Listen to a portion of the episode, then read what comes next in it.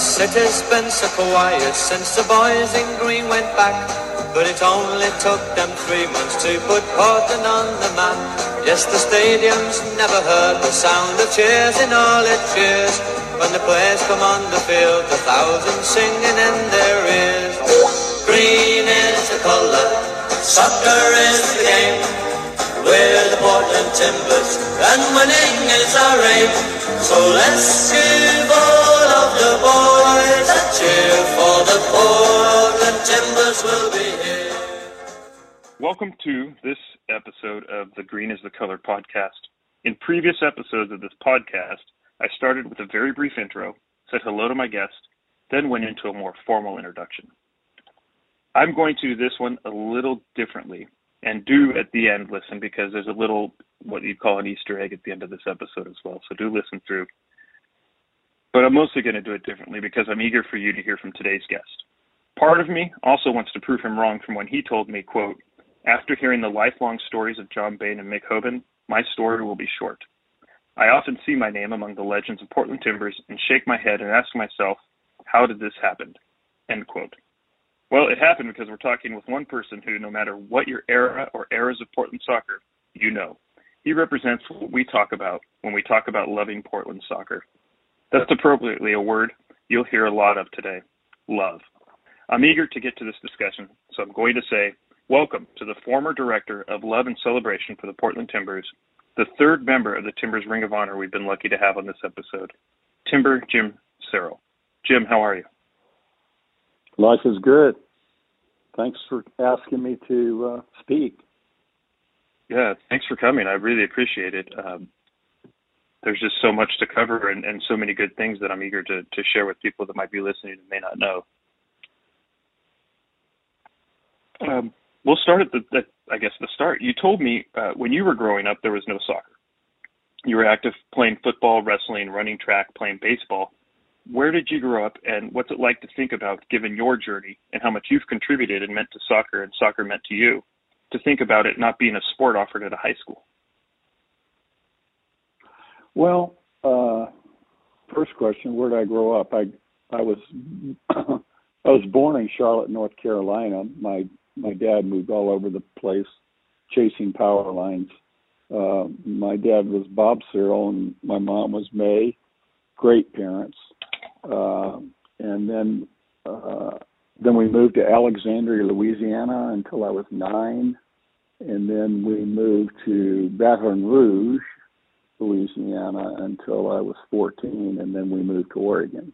And my folks settled in Lake Oswego on the south side of the lake, and it was a great place to grow up, altogether different than Louisiana.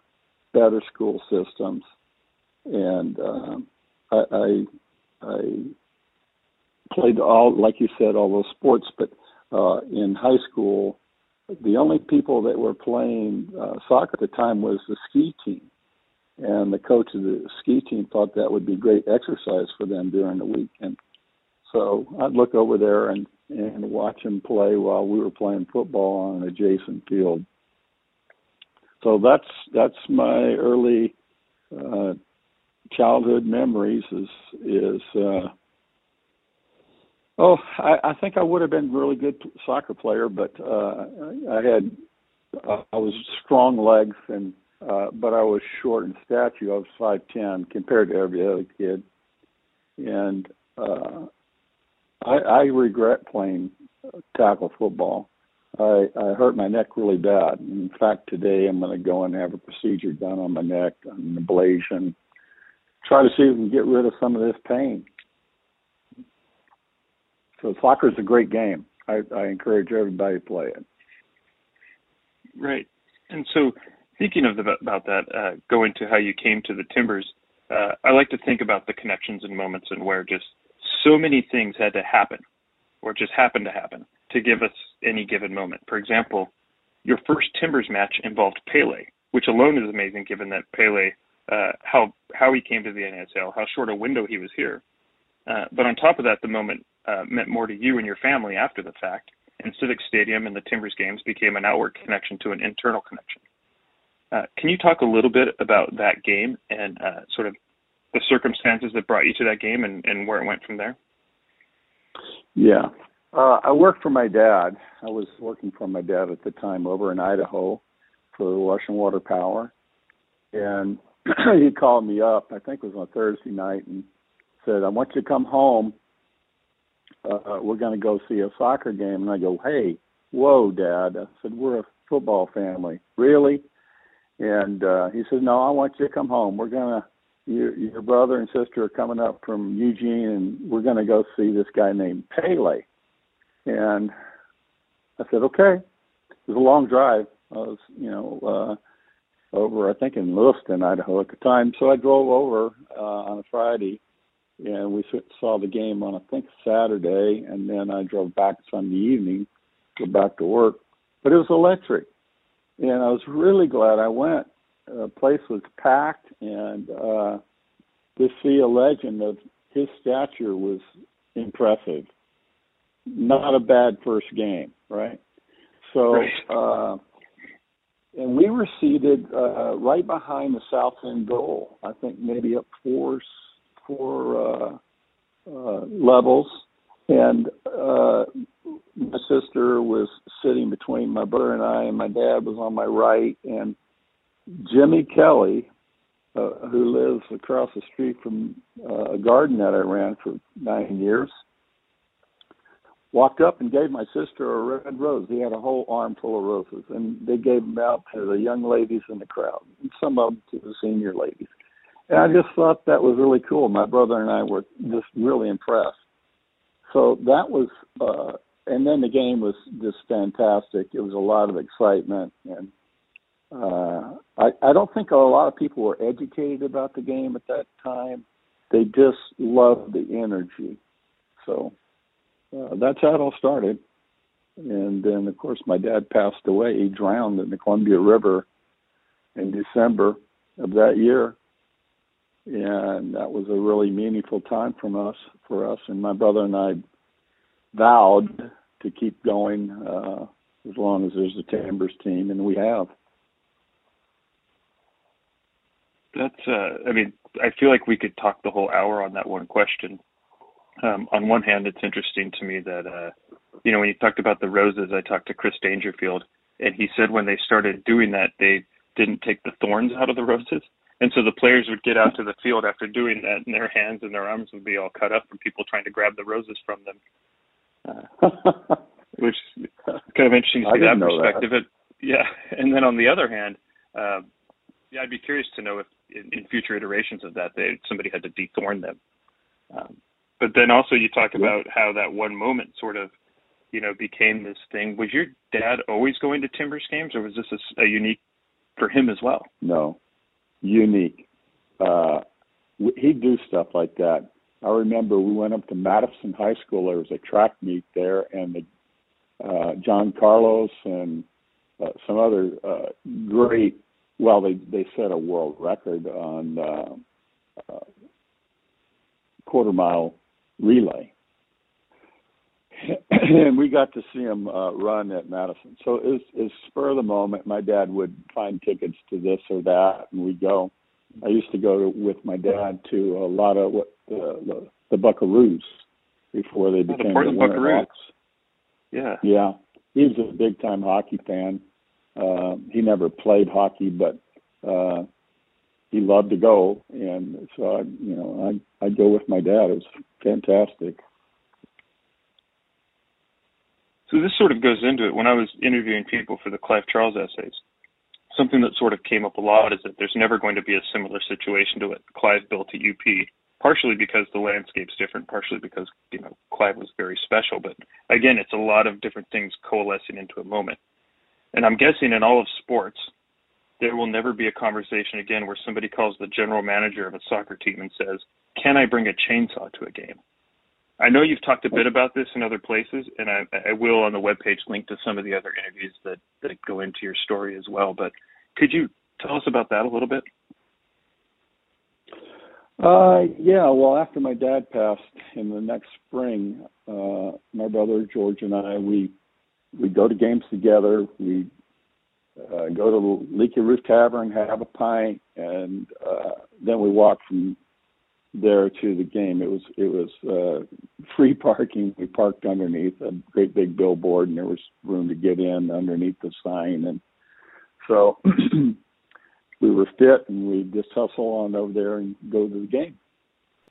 I thought it would be a lot of fun. I uh, I worked on a tree crew, um, trimming trees around power lines, so I, I was really adept with the chainsaw, pretty much. And so uh, I called up the general manager, and at the time it was Keith Williams. And uh, I went down and met with Keith, and I showed him some photos of some, some you know, helicopter rappelling work that I did and fires and whatnot. I was really buff back in those days, and uh, he he says, "Well, we, you can't bring a chainsaw in the stands. There's no way." Uh, but he says we are looking for a guy to uh, saw slabs off of a log, uh, player scores, and so that's how it happened. And uh, of course, it, it was a beam at first, a, a Tim Fab beam. And Keith Williams is a really interesting guy. He used to build log flumes and uh, wooden water pipes, and he shipped them all over the world for, uh, to transport water uh, and very unique niche type of industry. And uh, I just love sitting down talking to Keith. He's just a wonderful human being. So that's how it happened. I had to get Keith's authority, and and uh, actually, uh, he's the one that came up with the moniker Timber Jim, and I was just blown away. I'm, they introduced me as Timber Jim. That was a shocker, and uh, so my job was is just to stay in the dugout and whenever they scored a goal, go out and cut a slab, and then hold it up, and then go right back in the the dugout and sit until the next one. At that time, uh, the dugout was straight out level, so I could see the game, but I mean, I, all I saw was a bunch of legs really, and uh, I, I didn't really have the vision of being up and seeing the whole field. So it, it was a lot of fun, but uh, I, I wasn't near as involved as I became later. So you you said up above, and, and there's sort of a there's a theme I want to throw out there that that's going to come out throughout this. A couple of things are uh, one is just like showing up and participating and being present and just looking for opportunities to participate in life. And when you tell stories about your dad and taking your kids to do something, that's one of them. Uh, a second one I see is, and I got this from a lot of the NASL players I've talked to, um, which I'd consider you one of because you were there from pretty much the start, right? Is this idea of the culture of, of what it means to to think of others and and you know just show up and be in service to something larger than ourselves. With the with the organization started from day one, and even when you're talking about Keith and um, you know the fact that his job in a sense was bringing water to people right outside of this. It's just this really um, you know cool sense of, of who we are um, that is making other people better that seems to be a very uh, portland timber thing. I agree. Yeah. I, I, and so unique yeah. uh, very unique city. Yeah, and so and we'll get to some of that uh, as well from from what you did in other parts of your career. Um, but you said a, a spar pole, which I want to make sure it's correct. We are talking about a spar pole. Um, and like many yeah. others, seeing you up there was one of my first memories of, of you, and therefore the tangible thing that that became the timbers. Uh, so you said in the in the video to in an OPB video, um, it's a nod to your dad, the the, the spar pole. Can you explain that a little bit? Yeah, uh, my dad did tree work trimming trees along power lines for 42 years, and he was with a company called Asplundh Tree Company, and they had contracts all across the United States.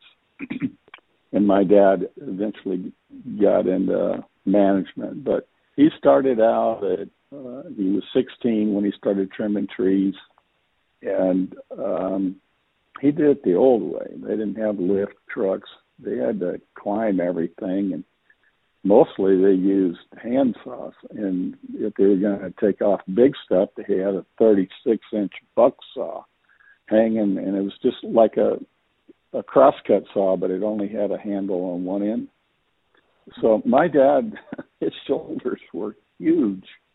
His, his muscle in his back was like, like three inches thick. He was, and his hands. He when he was young, he, he he grew up on a dairy farm, and his hands were really, really strong, really thick. He used to make money betting guys that he could tear a phone book in half.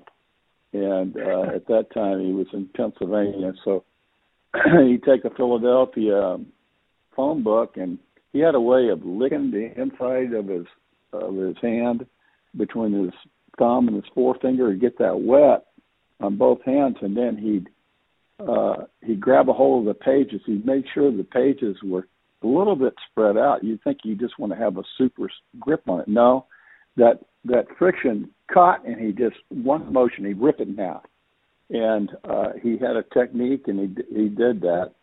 But I wanted to make a not. I love my dad. My dad, uh, he he spent time with us, all of us, and uh, he was gone during the week a lot. But uh, when I finally did tree work, I understood who my dad really was. And then later on, my dad was a Marine. He was on the Marshall Island campaign, and you know,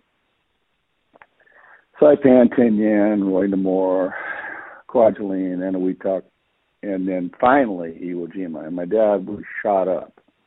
Uh, most of his platoon was killed uh, when a great big artillery shell landed in the middle of his platoon. And my dad was on the outskirts. Actually, he was across the airfield getting ammo. In the middle of the night, he came back, and there was a great big crater there. So my dad never talked about it, but uh, I wanted to honor my father, and uh, so I figured climbing the spar pole would be a way, good way to do it. And also, uh, Oregon's history.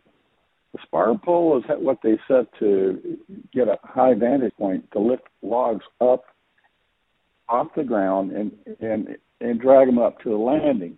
So I thought a spar pole was an appropriate thing to do. It'd be eye candy.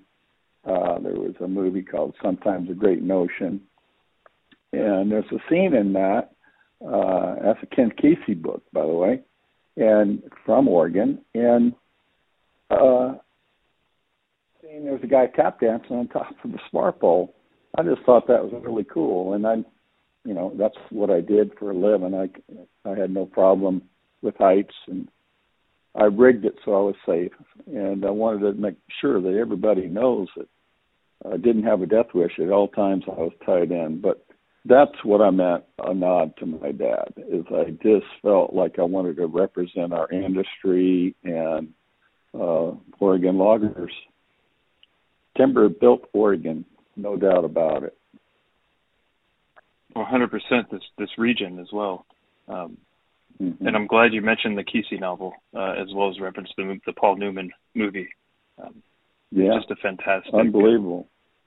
Right, it it really rep- it captures a lot of the layers of, of this region um, that I think even. And sometimes I go up the Siletz and I pass by where uh, the Stampers lived in the movie, and mm-hmm. uh, the building is still there. The house is still there. It's unbelievable, and that's okay. a beautiful stretch of river. And then you come out in the Siletz Bay. A friend of mine has a place there on the Siletz uh, Bay, and uh, so I get to go down there quite a bit. It's just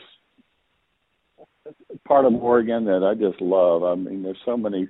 I go to Neskowin quite a bit and uh, Newport. And I, I just I love. I, we were an outdoor family, so I got to spend a lot of time outdoors hunting and fishing, and a lot of that was with my dad and my brother George. So. And so I've got to think the logistics of getting the spar pole into uh, then Civic Stadium next to yeah. um, you know you're next to the Mac Club. You're, it's not exactly something you could just throw in the middle of the field because the field's there, so it's in a corner. It's off uh, the street. How um, like how did that? How did you approach the Timbers with that idea, and, and logistically, how do you even do that? Well, uh, Billy, the uh, wasn't Civic Stadium when they made brought the great big spar pole in. It was PGE Park. But it all started in Civic Stadium with light poles, and there was two of them at the southwest corner, and uh, they weren't as big around as the spar pole that I climbed later on, but uh, they were probably I don't know 18 inches, uh, and and I at those in those days I free climbed them. I just I didn't have a flip line.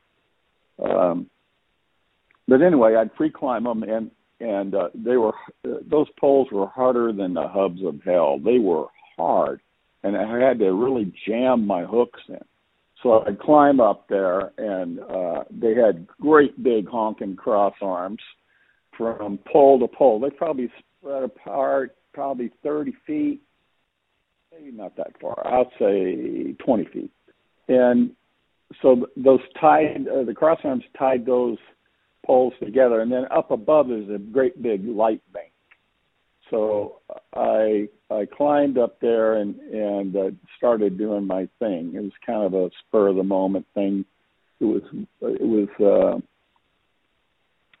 spontaneous. Uh, uh, Keith William asked me to to uh, try to see if I could get the crowd going. I said, "Geez, Keith, this is a junior high." I said, "I thought you just wanted me to cut, cut slabs." And so I tried it, and I got the red card. People did not like it. Uh, you know, they, they, you know, give me a T, give me an I. I got the red card, and so I sat down, and Keith comes over and says, uh, "Thanks for trying." And he goes, it, it, "It just didn't work, so we'll figure." I said, "Keith, I'll take care of it. I'll figure it out. Uh, I'll get him participate." So that's when I started climbing them poles. Okay. Uh, and the difference is night and day. Uh, if I was going to get out and try to get the, interact with the crowd and get them going, I wanted to have a hook. You know, I wanted them to, mm-hmm. uh, you know, uh, do something different. And it's a little bit dangerous. And well, at that time, it was really dangerous because I was climbing free, free-handed, not not even using a flip line. A lot of times, you climb a hard pole, you kick out. Your hook is kick out, and so you have to grab a hold of the pole real quick. And uh, I got a lot of slivers in my arms doing that. Never fell, never even came close to falling. But uh, and then you asked me about the, the bringing in the great big log. Uh, Portland General Electric took that off on one of their right of ways. It was in the way of building a power line, and um, so they had a big old crew out there getting it down and on a truck, and it's a 110 footer. And uh, uh, Ken Puckett and his crew, uh, they were they had gone through the the renovation of the stadium, getting ready for opening day, and here uh, Jim Taylor says, "Hey guys, we need to get a pole." So he put the wheels into motion to get a pole set in there, and uh, it's where the 76 sign is, the big ball, 76 ball, that's pretty much where it was placed. And uh, it was a lot of work, and it, and I didn't realize at the time how much of a big uh, problem it caused because they had to get a line crew to come in and set it, and a crane, and uh, uh, they had to rent an auger, a four foot auger, to open the hole, and then they had to put a, a, a corrugated piece of pipe, galvanized pipe, uh, that's 12 foot, and they sunk it down in there at, at, for a casing, and then they had to uh, backfill it and tamp it. So it, I'm telling you, when I climb that pole, I get up on top, and it's just like standing on concrete. It's solid as a rock, and no wobble at all and so I felt really comfortable up there. And it's it's 24 inches at the top, and uh, honestly, it was a great platform. And then I put a piece of steel on the back to put a flagpole in that Hannah and I made a flag, uh, two-sided flag like the state of Oregon is. And on one side we had the old Timbers logo, and then uh, we had the new logo.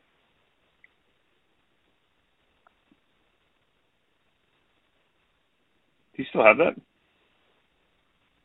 I don't. I took it down. Uh, uh, did I? I can't remember if I sent you a picture of that.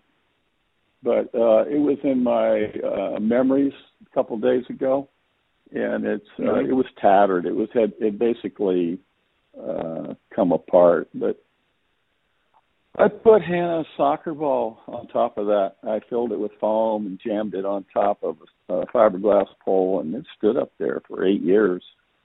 And uh, uh, it was very, very meaningful to me, particularly after she passed away. And uh, it was uh, it was a spiritual place to be for me. I climb up there. Uh, I hear I can still hear that flag flapping in the breeze it was really cool, and the view from up there was amazing. All over, looked out over the whole city, pretty much. Yeah, this is. Uh, I'm noticing another pattern in these interviews I'm doing when I'm learning new stuff and starting to really understand connections. Um, because here's mm-hmm. a place that you came with, you know, this is what your dad did. He just exposed you guys to stuff that he could expose you to, and it was you know, a wonderful moment, and you walk in and see Pele on one one hand. A little later, you become, and you're going to hate me saying this, but iconic for the for other people's experiences, and that's my next question I'm going to go into. But within all of this, uh, your story is is still your story, and there are these unique, special moments where you're still having something for yourself while you're serving other people, while you're giving other people this experience. And I think about playing as well, and you know, I'm not trying to equate the two because it's not quite the same, but I there was something about being in front of um, well, an indoor it wasn't so big, maybe at the most 13,000 people, where I just felt really like so much peace because I was by myself doing my own thing in my own head uh, in a way I couldn't be otherwise. And it, it seems like, you know, here people don't probably know that you were having up there what that moment uh, around those things. People may or may not know the backstory, even if they're up there. Uh, what they mean to you is you're doing what you do for everybody else. Yeah, I I loved it. You know, it's um, one thing I didn't say is uh, I was amazed at the difference of way people respond to me after I climbed the light pole. That was a game changer climbing that pole, and then I rappel down about 30 feet. I'm still up there, what, you know, another 70 feet, and I took a chainsaw with me. And so I'm out away from the pole, probably three feet, and started swinging. I inverted, put my feet around the rope.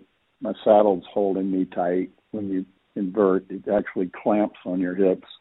And uh, so I started swinging back and forth, back and forth. And all of a sudden, the lights are going in, they're going out, they're going in, they're going out. And then I fired up the chainsaw. Bam! They scored. I rappelled down, go over there, cut the slab, right? And that uh, from that day forward, uh, I never had any problem getting the crowd to participate. You know, they loved it. So that that's another uh, really cool moment for me. And getting up in front of the crowd, I never really was an extrovert, um, but getting a chance uh, going and being successful at organizing that and doing that, uh, that was fun. You know, and it uh, it was loud. The Timbers Army is really loud, and if you're standing in front of them, it's like jet engine loud and you can't hear yourself think really. Did I answer the question? Yeah, absolutely. And if not, the question was was not good enough because your answer was better. Uh, but yeah, I think you did. Okay. Uh, yeah. So it's I've mentioned this to you, and I got to say we talked about the Timbers Army, and um, when I was interviewing Scott Thompson uh, for a Cascadia piece. Well, I'll just go through this question I have. But he had two memories. One was his last game, and that was also against the Puerto Rico Islanders. Uh, not the same last game you had, but a different one. And he actually had his own tifo, the man with the golden heart, which was fantastic. And he said that's a big memory of his because you know it's something he can. It's on video too. He can show his kids, and it just. I get that. But here's his other memory of, of Portland, and I'm just going to go through this. He said, "quote When the LA Galaxy told me that I was getting loaned up here, talking about Portland, he remembered of his first time to Portland." I just grabbed my stuff and jumped in the car. End quote.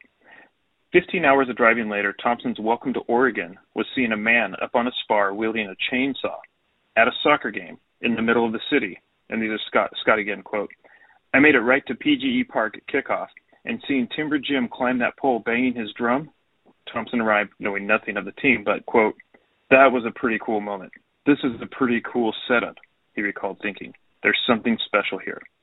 And that's that's mm-hmm. his other memory. Of course, one T is a legend, having made 156 mm-hmm. appearances for the club, and so much mm-hmm. more to the community and after. So I, I wanted to share that story here because uh, with you, um, which you know I shared this already as we were sort of preparing for this, but I also want other people to know that, and and I hope that you know the impact you have on on what we have and who we are. And here's a kid.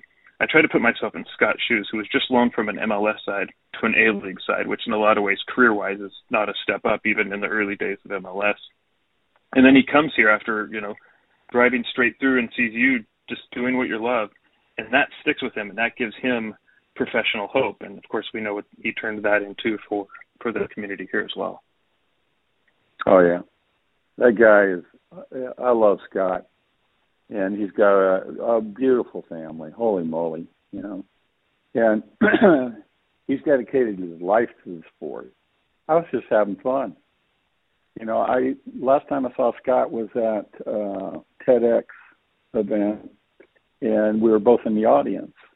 But I'm telling you, that guy is fit as a fiddle. He could suit up today, no problem, and play.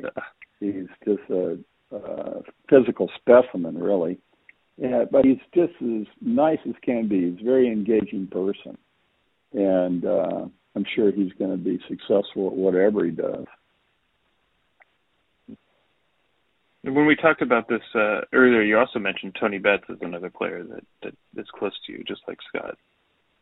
Yeah. Well, we don't get to hang out because he's living in, I think, Palm Springs, but he calls me occasionally before he comes into town and he needs tickets or whatever. I I hook him up, and uh, he's got a a really unique story too, and I hope that he's interviewed at some point uh, about building soccer not only in the United States but around the world.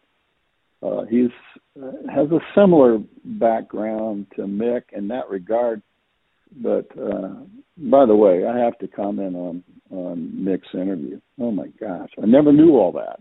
And Mick and Linda uh, participated in my garden. Uh, also, Nolene Conway, um, and and I never knew the extent of Mick's influence in the world of soccer around the world. And I think you captured that in the interview. Uh, John Bain was a workman's tale of soccer, I think, in my mind, and uh, what it took for him to make a living. And man, what an amazing family. Uh, yeah. John and, and Shannon and their children uh, what a family! I mean, and, and they take they've taken in so many kids you can't even count them. Uh, they and they exposed a lot of kids to more than soccer, just fun. They know how to get together and have a good time, and uh, I'm so glad you interviewed them both. Thank you for that, um, and I completely agree on all of those. And Tony, Tony has said he would uh, he would do one of these, so um, I'm oh. excited for that because he did He's he did a lot for. He is. he is. Uh, that'll be fun. Holy mackerel, he's funny. Yeah, yeah. I love and of course dude. scored the uh, iconic uh, playoff goal in 1975 against the Sounders from uh, Willie Anderson cross. Yeah, unbelievable but, atmosphere that day. Yeah. Rush so, the field. Yeah. Whole whole fans uh, the whole entire stadium poured out onto the field, and they had a party out on the field. yeah. It was great. The connections that that that group specifically made with the fans uh, when there was nothing here before they months you know months before to get to that point. It's just it's really an amazing story. Yeah, I I agree. Yeah. Started a whole so, big love affair yeah. and uh, uh, a cultural phenomenon all the kids you see on Saturdays fields everywhere. Mhm. Families are going out, and uh, it's it's in, it really is. It's amazing what they were able to start, and it just snowballed, and now it's it's uh, huge. And, and the other thing I need to say is that I, I'm so glad to see uh, what's happened uh, with the women's soccer. I mean, we're the t- we're at the top of the table. Uh, the Thorns are. Uh, it's uh, I coached uh, Hannah when she was playing bunch ball soccer, and the the goal there was just try to get them to spread out. And they all wanted to Yeah. gravitate towards the ball. It was really fun.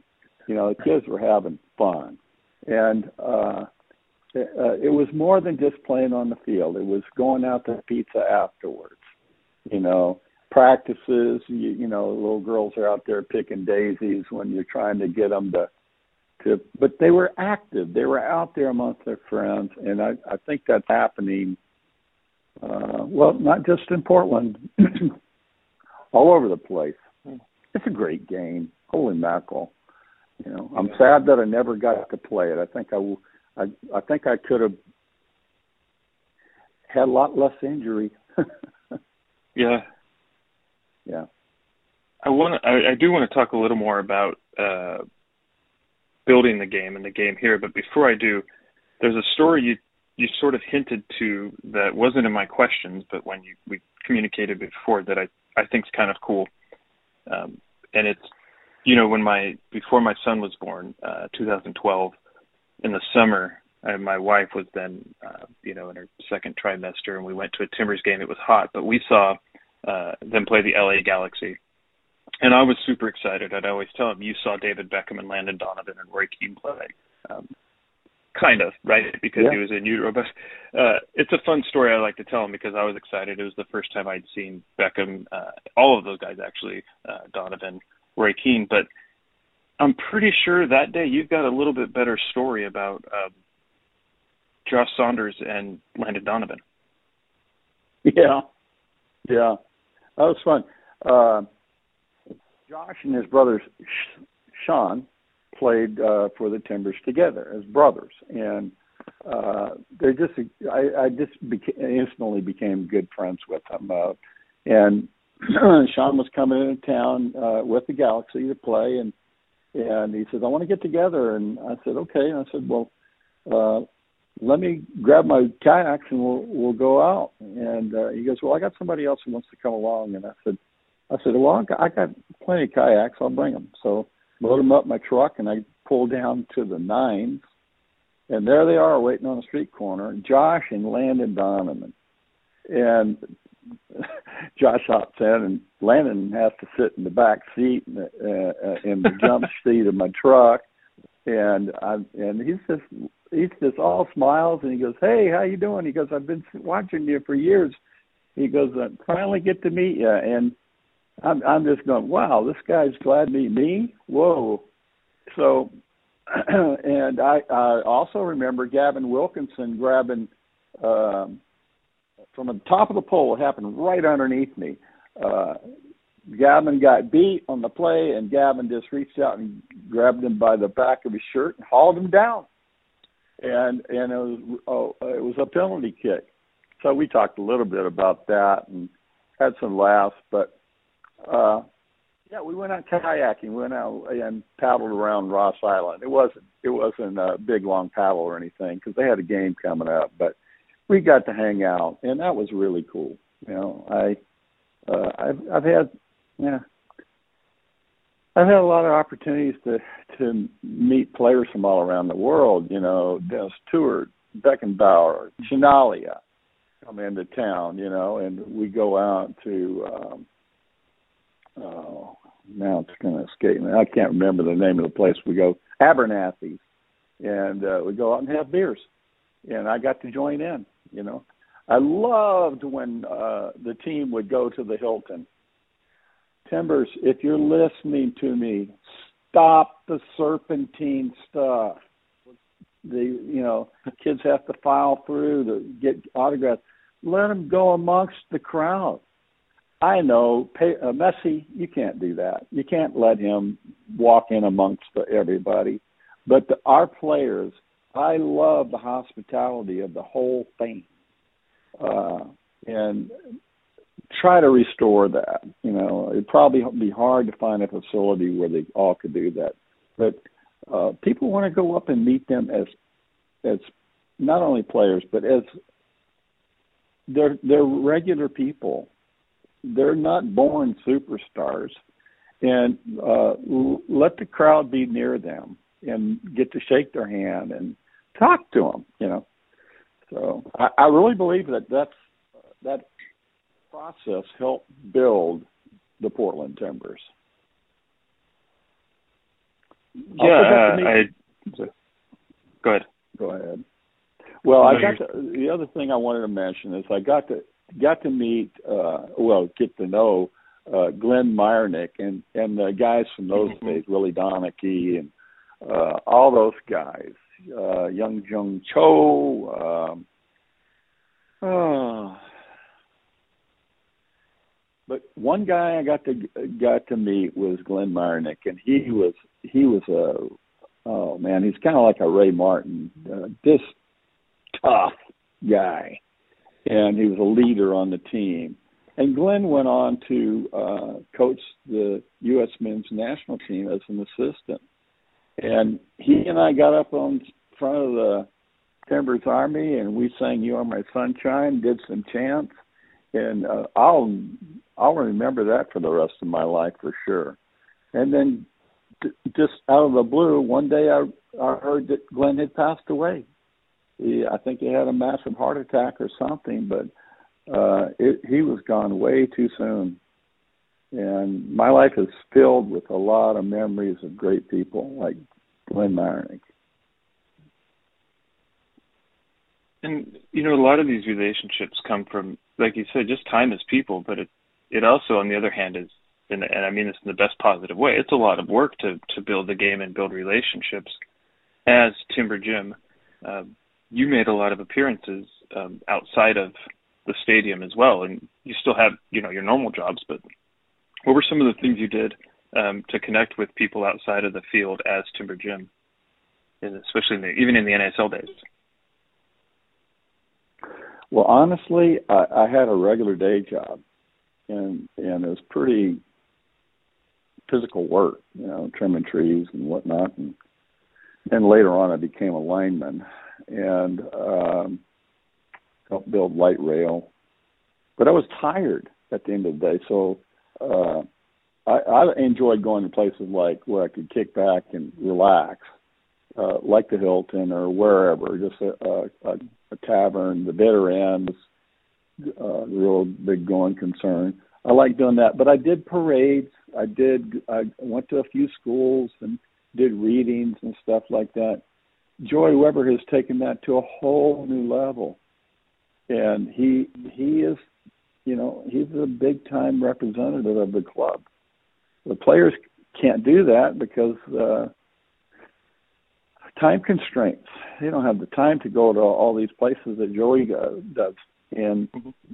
Joey has attracted a lot of ambassadors. Uh, uh, pardon me, as an ambassador, he's attracted a lot of sponsorship and uh, I just love the dude. He's I I could have searched the world over and couldn't have found a better replacement. And I really appreciate that that I was able to have the traditions that I started continue mm-hmm. and still continue today. Yeah. But I really wasn't as active in the community because I had a day job, you know. Yeah. And uh, I I'll basically show up for games and uh, do my thing. So I want to sort of jump ahead a little bit, uh, and then we can come back. But you mentioned Timber Joey. Uh, right? Is there anything else you could, I mean, say about Joey? I mean, he he himself yeah. was dragged to a game. At, well, you weren't dragged to the game, but he, you know, some friends took him. He wasn't really interested in necessarily going, and then he sees you doing your thing, and he's he's into it. And now, like you said, he's an ambassador for the club. He's my son and his best friend saw him up here in, where we live. Um, in the middle of the summer, the school had a reading thing that Joey came up to, and he was fantastic, of course. But there's a connection there, and so, like you said, he does things players can't do. He represents the teams a different way, and um, yeah, go ahead and if you can uh, talk a bit about about Joey.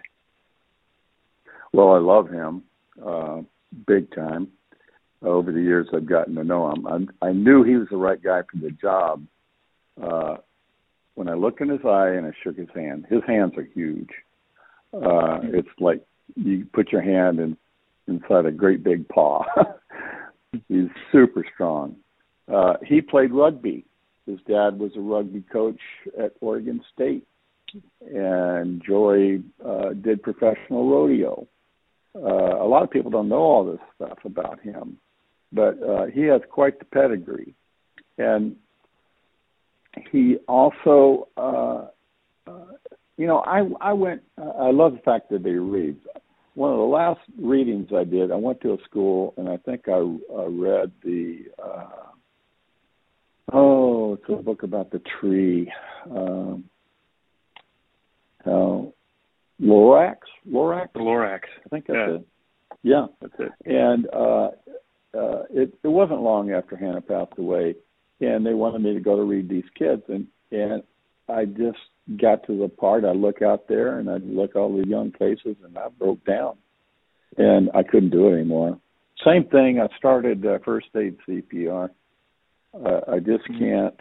Uh, I taught first aid CPR forever, and I taught Joey, and uh, Joey was involved in help getting that going. Also, Dale Montgomery, uh, guy. So, so these things are uh, are continuing, and Joey's is expanding them, and uh, the reading and uh, doing parades. I mean, golf tournaments. I mean, I never did all that stuff, and and he gets it. He's got a wood wood uh, a wood lot. He delivers firewood to people. He's had a concrete company in the past. I don't think he's doing a whole lot of that in, anymore, but he's he's built a lot of foundations and slabs, board slabs. Uh, he's got a real estate company that he works for, the Lincoln Group, and he's selling my house right now. And uh, the other other thing that he's doing is the timbers, and he's so busy. You know, he's hard to get a hold of, but he always answers my call, and uh, I, I just love him. Uh, his wife is just the sweetest person you'd ever want to meet, and uh, Sydney, and they got a great life, and uh, they make time for the timbers. Sydney knows what's involved in being Timber Joey, that's for sure. Yeah. But uh, Alaska Airlines has embraced him, and uh, he's made commercials for them. Uh, I could just go on. Burgerville, you know, I'm jealous as sin. He got a Burgerville commercial. He gets free milkshakes for the rest of his life. Come on. Yeah, that's know? that's the best one you've mentioned so far, I think, for sure. So, so here's I love that yeah, okay, guy. so he's so much fun to hang Yeah. around. You know, really. hmm While we're talking about that, Jim, uh, I want to.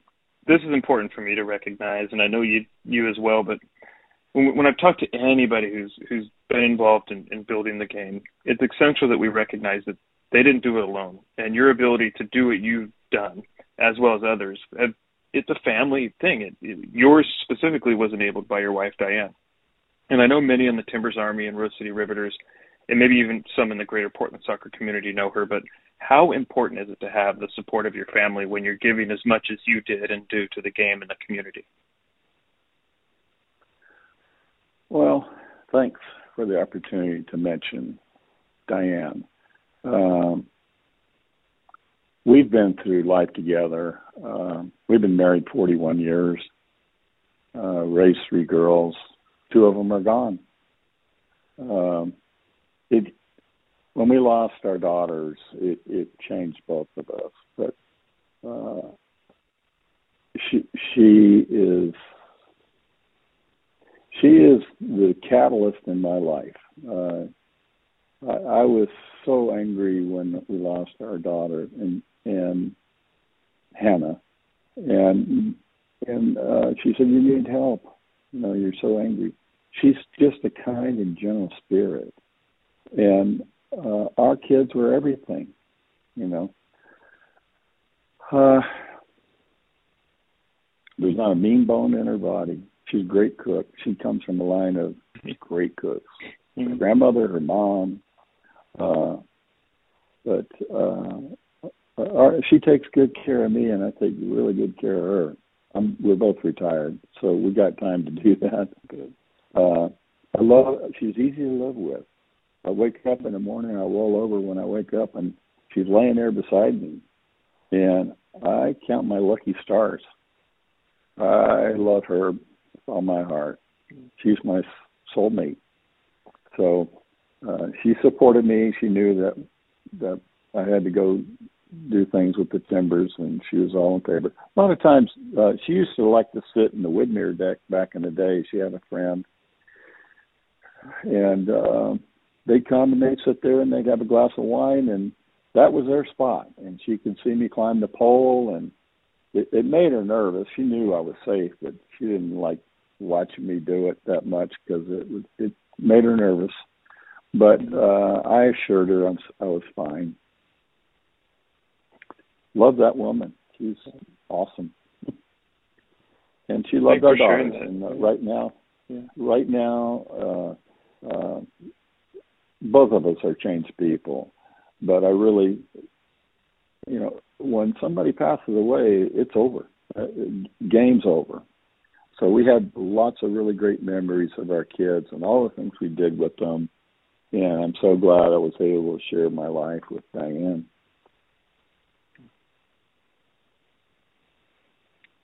So I'm going to go into that in a few minutes, but I also want to talk about, and you've sort of hit on this as well, your your your different lives, I guess. And you know, I mentioned that Portland author Katherine Dunn, uh, who wrote Geek Love, is credited with saying something to the effect of every Portlander is min- living a minimum of three lives everyone has at least three identities. And I thought of this when I was preparing for this interview, and I thought of you because you weren't always Timber Jim even while you were being Timber Jim, right? You were a logger, you rappelled from helicopters, but you also had a significant life in the electrical industry.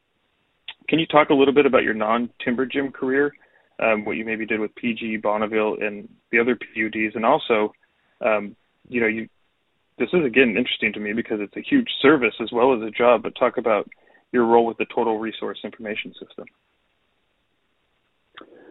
Wow, that's a that's a mouthful. Okay, I'll start with my very first job. I was uh, I washed dishes in a Boy Scout camp in Avondale, uh, Boy Scout camp in, in Louisiana, and that was my first experience. And I was working there in the summer, and then I got the my my sister, my older sister, came up to pick me up and take me home for the weekend, and uh, she says we're moving, and I'm I'm shocked, and we're moving to Oregon, and uh, so uh, we moved out here, and it it was a totally different life. And then my next job was uh, I worked at a gas station and off of Boone's Ferry Road in Arco Station, and I worked for two retired firemen who started a gas station, Ed Epperson.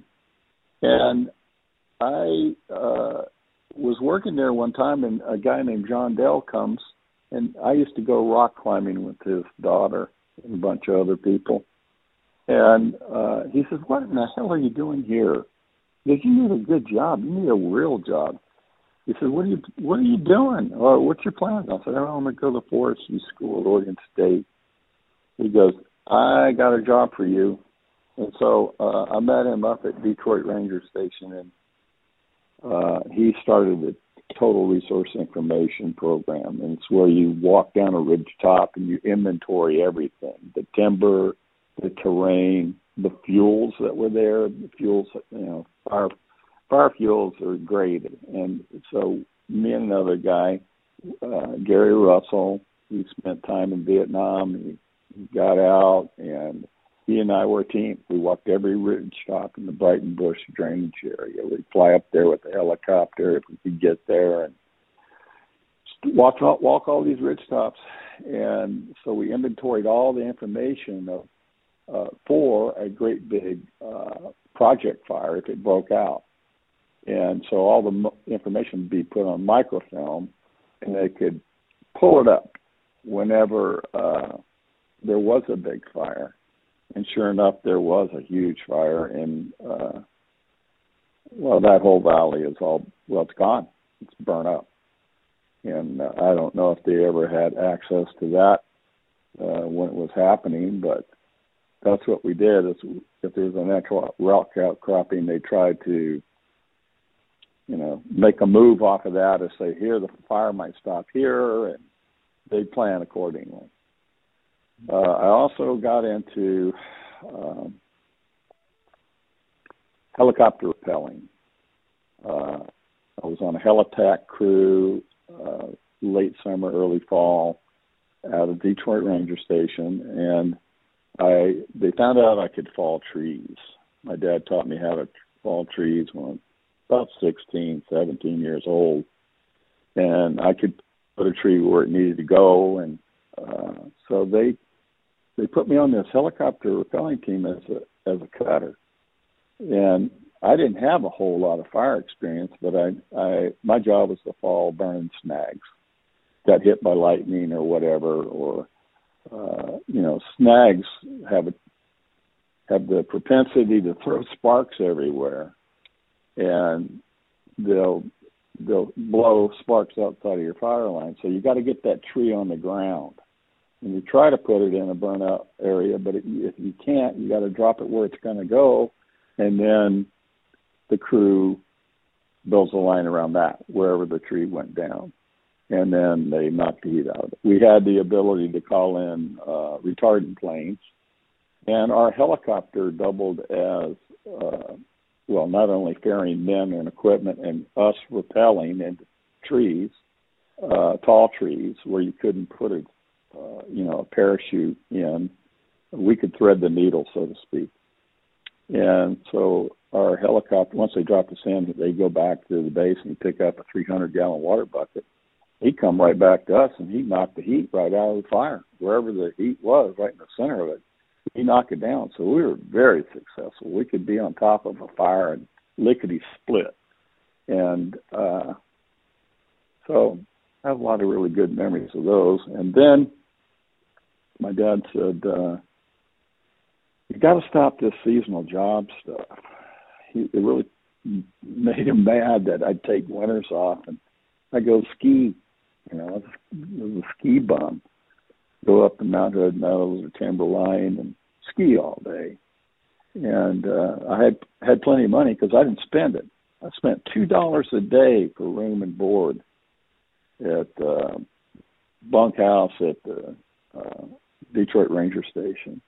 So I had a pocket full of money, nowhere to spend it, and uh, so I took winters off and just had fun. Went hunting and fishing and and skiing, and uh, it was it was a great life. He said, you know, you you need to have a career. This isn't going to be a career. So he, I went to work for him, and I got on a great big transmission right away. I think it was a Bonneville job. We were building a right away and uh, so I got stuck behind a wood chipper, stuffing brush in this wood chipper behind two fallers. Oh my God! I ran all day long. In fact, I I didn't. I put my boots away and I got uh, football cleats so I could get some traction in the you know the mud. And I did that all day, and then finally I got a chance to get on a tree crew regular tree trimming crew, and uh, then that's when the traveling started. I went all over the Northwest, became a journeyman tree trimmer, and basically we trim trees on power lines. And of course, right now, power lines have ignited so many fires, and that's what I did for my whole career: is just trim trees that were encroaching on power lines. A lot of times, the, the tips of the limbs are burnt off right on the power line and we had techniques to where we could trim it back a safe distance and uh, ensure reliability on a power line. So I did that, and then um, uh, we needed more money, and so I became a lineman. and I traveled around the Northwest doing that. Built, you know, transmission, distribution, underground. I built light rail. I helped build the light rail line from uh, Rose Garden out to the Expo Center, and I did that until I got sick, and I got prostate cancer, and it was pretty involved. And my doc says, "Let's take it out." So, bam, careers ended. So that's the history of my working life right there. Uh, I had to do seven weeks of radiation later. I tried going back to work, but it just wasn't happening. And radiation, was in in the road. Uh, it just, you know, I was housebound for a year and slept for most of it. And then finally, uh, I decided what I'm going to do, and I approached uh, the 12th and United Methodist Church about. So I've been eyeing this field for a long time. And I thought, man, I want to build a community garden there. And that's one thing that my dad taught me is I I knew how to to uh, grow stuff. And my dad was an avid gardener. I mean, our place shined like a diamond. He was a flower man, unbelievable. So that's what I did. But I grew vegetables up there, and we delivered uh, produce to our local Tualatin Schoolhouse food pantry. So that was my job for probably eight, nine years. Took me a while to convince them to let me do that, but it was very successful. I can't get down on the ground anymore to weed or anything. It's, I can get down there, but it's really a, a lot of work to get back up. So I had to hand it over to some other really capable people, and they are doing a fantastic job. So now it's just me and Diane in the house, and uh, we're rattling around in this great big house, and we got to get rid of it. We have a hard time with stairs. So that's a long answer to your question. Sorry about that. It is, but uh, so so yeah, it's quite fine because what I'm seeing is this, and we started with too. You mentioned the timber industry built this region, and here you are exemplifying not has it done that, but only, but it brought you here, and your hands are all over this region, even all the way something as urban as the, um, you know, the yellow line that goes to the Mex Center or the, you know, the garden, and and all of these things you've done in this region, you've also handed off. You left it better than you found it, and you put it in the right hands. Um, and so, long answers are fine. Thank you for uh, saying that. I'm gonna, yeah. It. I hope you notice that pattern because it's it's it's pretty obvious. Um, but well, one guy I, I, really would like to give credit to, Billy, is uh, the guy that that took over. Uh, I helped develop our apprenticeship program in those years, and I taught apprentices uh, basically how to keep from killing themselves around the power line. They learned all different types of skills: uh, hydraulics, falling, rigging, all that. And uh, but Scott Barnes took my spot and he's built it to a world class program. And they just built a new facility uh, in Battle Ground, Washington. And uh, one of the rooms is dedicated to me in my name uh, for, for my participation in it. And that's a big joy of my life is uh, knowing that I've trained hundreds of guys how to do a trade and do it safely, and they're making a good living and a good retirement. Thank God I had a retirement. And I, if anybody wants to know, uh, there are positions available, and you they cannot get enough guys to become tree trimmers or linemen in the power industry. So there's my uh, endorsement of that. Go do it. If you don't, if you need to, need a job, and women are doing it too. Women can become linemen, and uh, it wasn't that way when I started, but there's careers out there, and they're good careers. They they do a lot of good. So, um, you know, we've been here uh, a while, and I I could keep talking to you, but I do want to. Um, I'm going to ask you a few more questions, if that's okay with you, if you've got the time. Yeah. Um, and I'm condensing some of the stuff I sent you, but going back to just sort of the last question I want to ask you about the operational work of being Timber Jim. Um, you know, uh, I know you miss it, and I want to just kind of ask how it feels to keep when you go to the park. Uh, just if there's a feeling there, but I also want to point out a cool piece of trivia that I found. Someone I'd call a friend, Chris Brown, um, played for Jesuit High School, FC Portland, Mm-hmm. uh, University of Portland, went on to a great MLS career, retired Mhm. ultimately with the Portland Timbers, scored the goal that was your last goal log um, when you were full time Timber Jim. I didn't know if you knew that. Um, Mhm. I, I was excited to see that connection because uh, uh, he's such a good guy, um, and it's nice to have someone kind of. It's, it's a full circle moment. But I'm curious how you Yeah. feel now going to the park, um, and you know, as much as you appreciate and seeing Joey do what he does, uh, I'm wondering if there's still something in you that that is Timber Jim, um, and then also if you did know that that was uh, about Chris being the last one. Oh, I totally know that. Uh, Yeah. I think I handed it to him uh, when they were at the end of the match, you know, and and uh, he was really proud of being able to to do that for my retirement gig. Um, Dan and I go to every game we can. Uh, sometimes if it's hot, she doesn't want to go, or if it's really cold.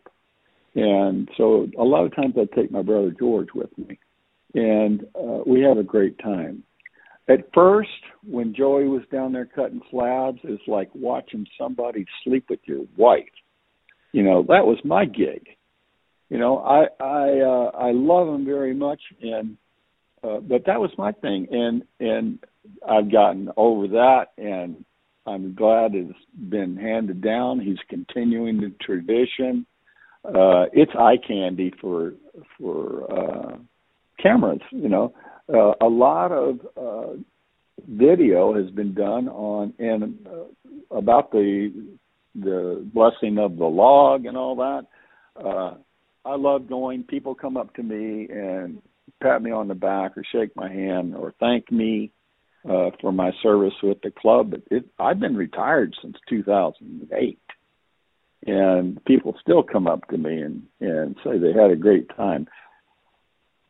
There's a lot of pictures out there where uh, I'd take a picture with a young a young kid, and now that guy is bringing his kids to the game.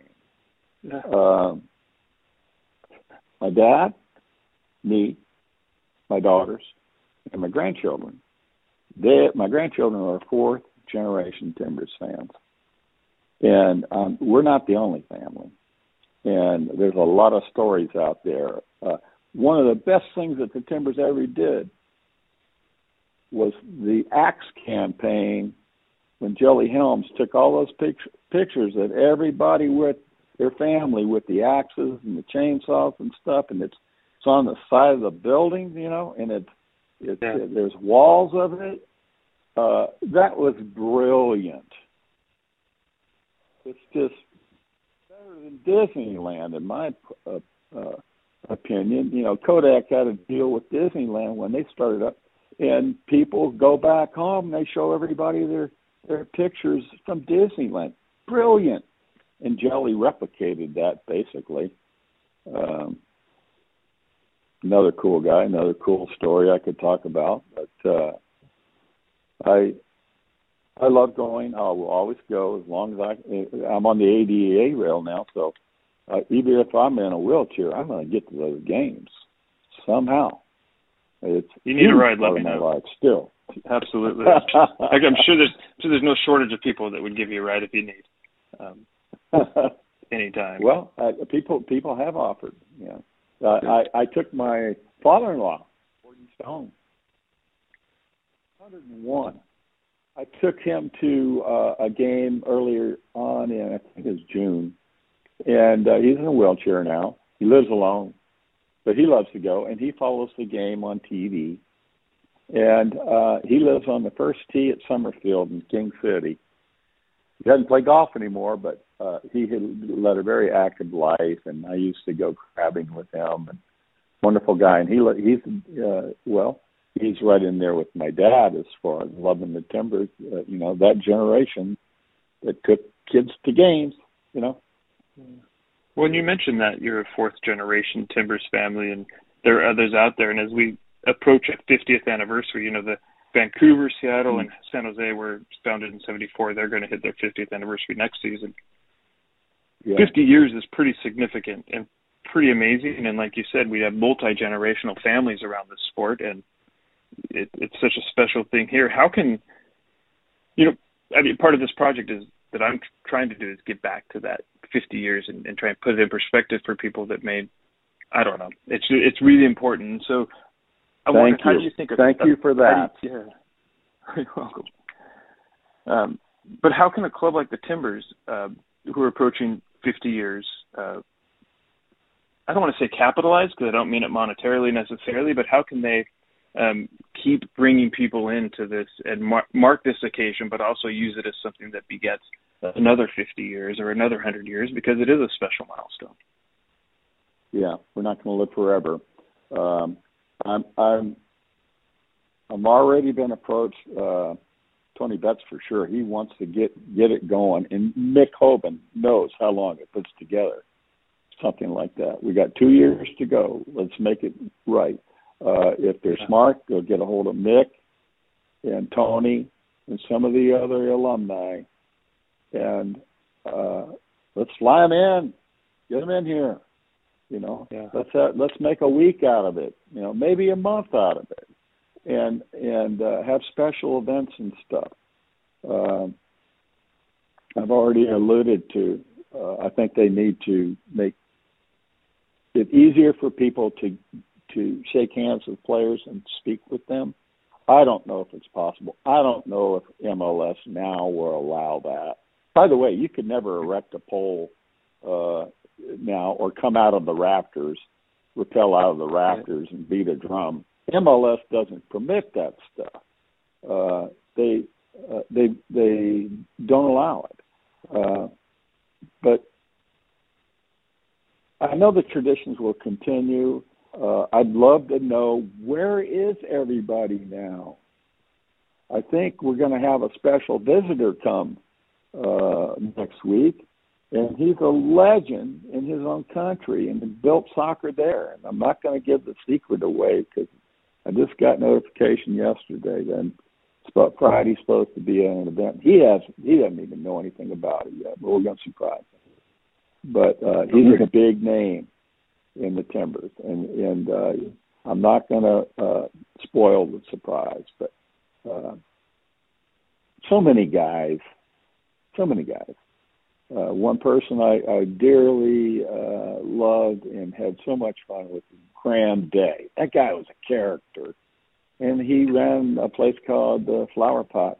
He had a tavern, mm-hmm. and uh, he passed away. You know, so we're not going to live forever. It's important to these alumni that they're recognized and appreciated. Uh, some of them have bad knees, can hardly walk. I know Tony's had both of his knees rebuilt. I think Mick has too. John's had hip surgeries and all that. So there's a price to pay for all that entertainment. Let's honor them and uh, I, I think you put Mick Hoban and some other guys in charge of that. You're, they're Mick, man, that guy's detail oriented. He can get stuff done. So yes, he can. He can. I agree. So, okay, so um, I really could go on all day, but I've got to ask you two more questions if that's okay with you, and I'm sure anybody listening isn't going to mind at all because you're talking, not me, but one thing we haven't covered yet, and really there's going to be there needs to be more of this even with my own project, but the Timbers Army, the Rose City Riveters. I mean, what do those groups that are both under the 107 Independent Supporters Trust mean to this community? Uh, one thing I've heard them say is, if you want to be Timbers Army, you already are, and I love that. But how can uh, how can formal and informal participation in those groups help people connect to each other, to to this town, this team, and, and just their communities? Well, uh, Timbers Army, uh, they're a force of good. That's what they do. That's that's their ethos. Um, they've helped me with every project I've asked them to do. All the spread the love sweaters or scarves uh, that we put out there. They, the Timbers Army made that happen. They distributed them. They sold them and made a lot of money for a lot of different things. And um, I, is this too many to to mention? Uh, of all the things that they do, what they stand for, Team Town Community, you know, Team Town Club. Um, I, I, I, uh, in the Timbers Army wrapped Diane up in a great big cloud of love when we were in our darkest hour. And uh, there's some things that I, in the past, I really didn't care for. I don't like potty mouth chants. I think it's bad karma. You know, mm-hmm. you might feel like saying it, and you know, you might get away with saying it, but uh, we don't need that, in my opinion. We don't need potty mouth chants. But I never publicly criticized the Timbers Army. Uh, they've done so much good in my life and in the communities that we live in. Uh, for the most part, they're just letting off steam. You know, been working all week and they want to go have a good time, and you know, they can yell at the opposing goalie all they want. so that's what my brother and I used to do. But uh, anyway, I, I love them. Uh, the Riveters, same thing. Just the other day, uh, there was a sold out uh, Providence Park for the Thorns. The Riveters were part and parcel of making that happen. They're organized. You know, it's just me up there on the Capitol stand projecting my voice to thousands of people. And you just can't generate that type of volume when there's that many people. So now they have Capitol stands. I don't know how many Capitols there are, but they are human net metronomes and they organize and they, uh, the Army sings from about an hour before the game starts.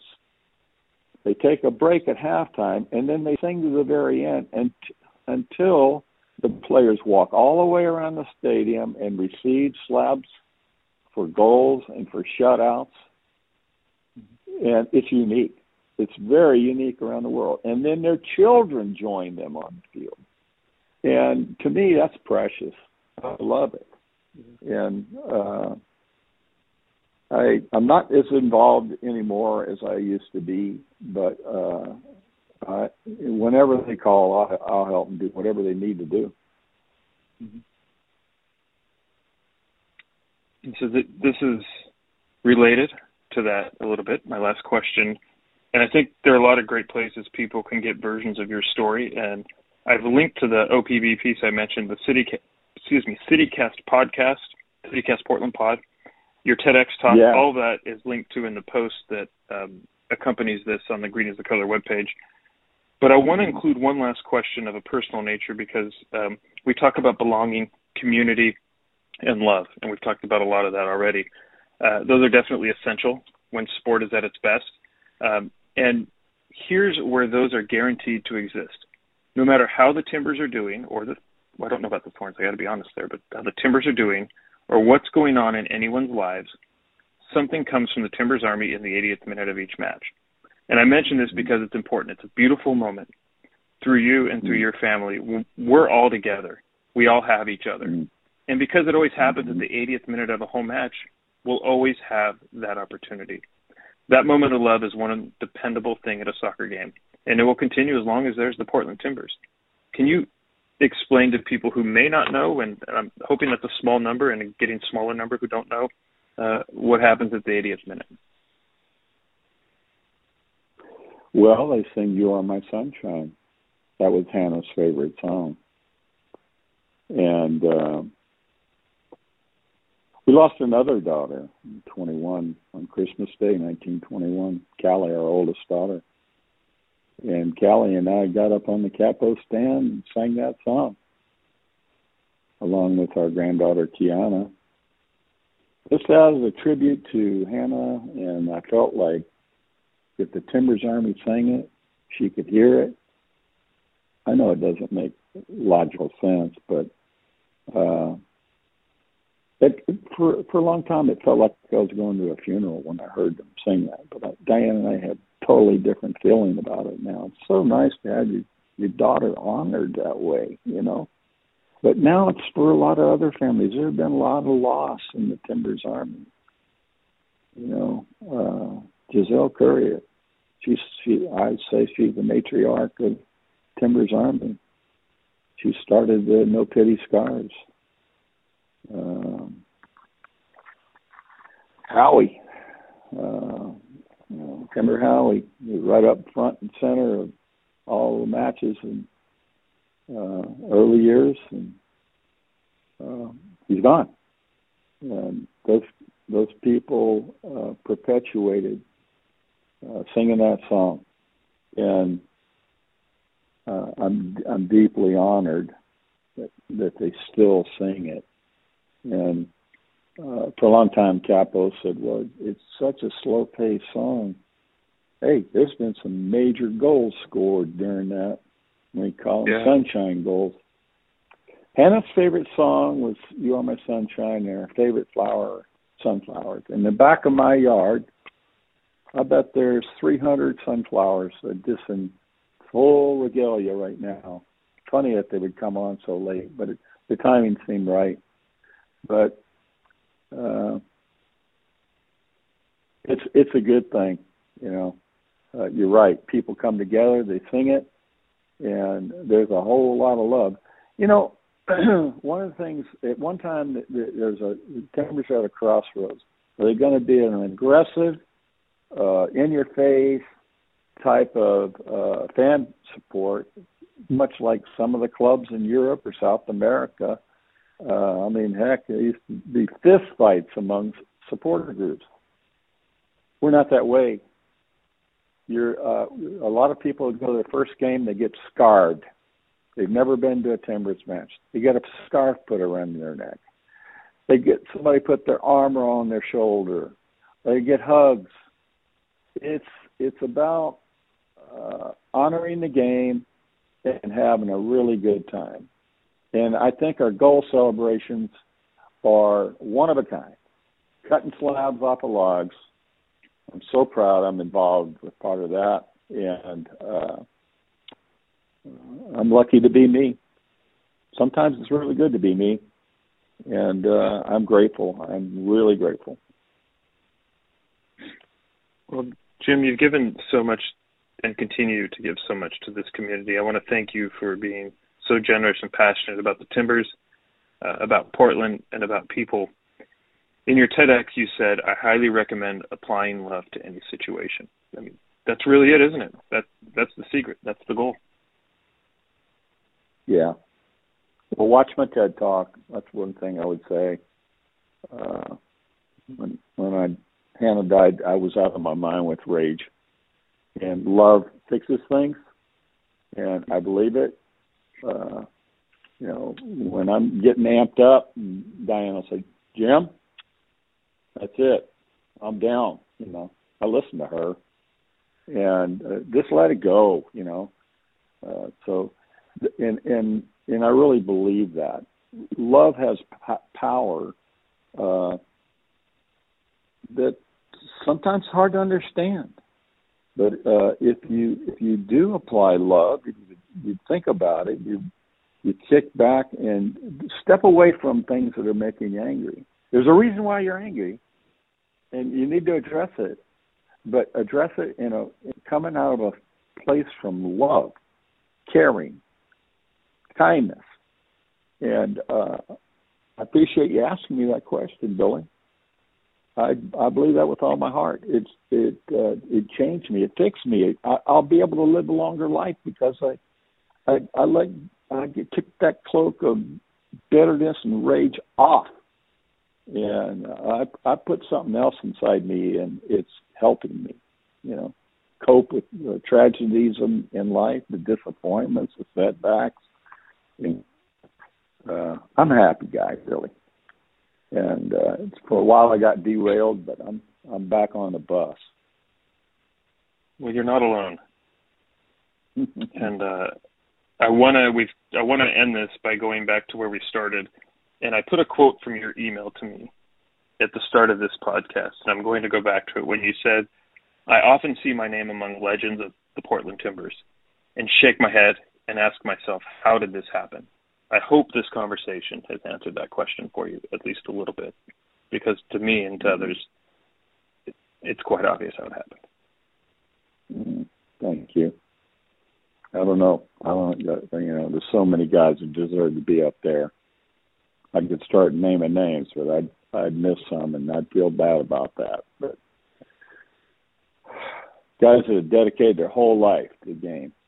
You know, I never kicked a ball. I never made a save, but I knew how to celebrate them. I think I included thousands in doing that.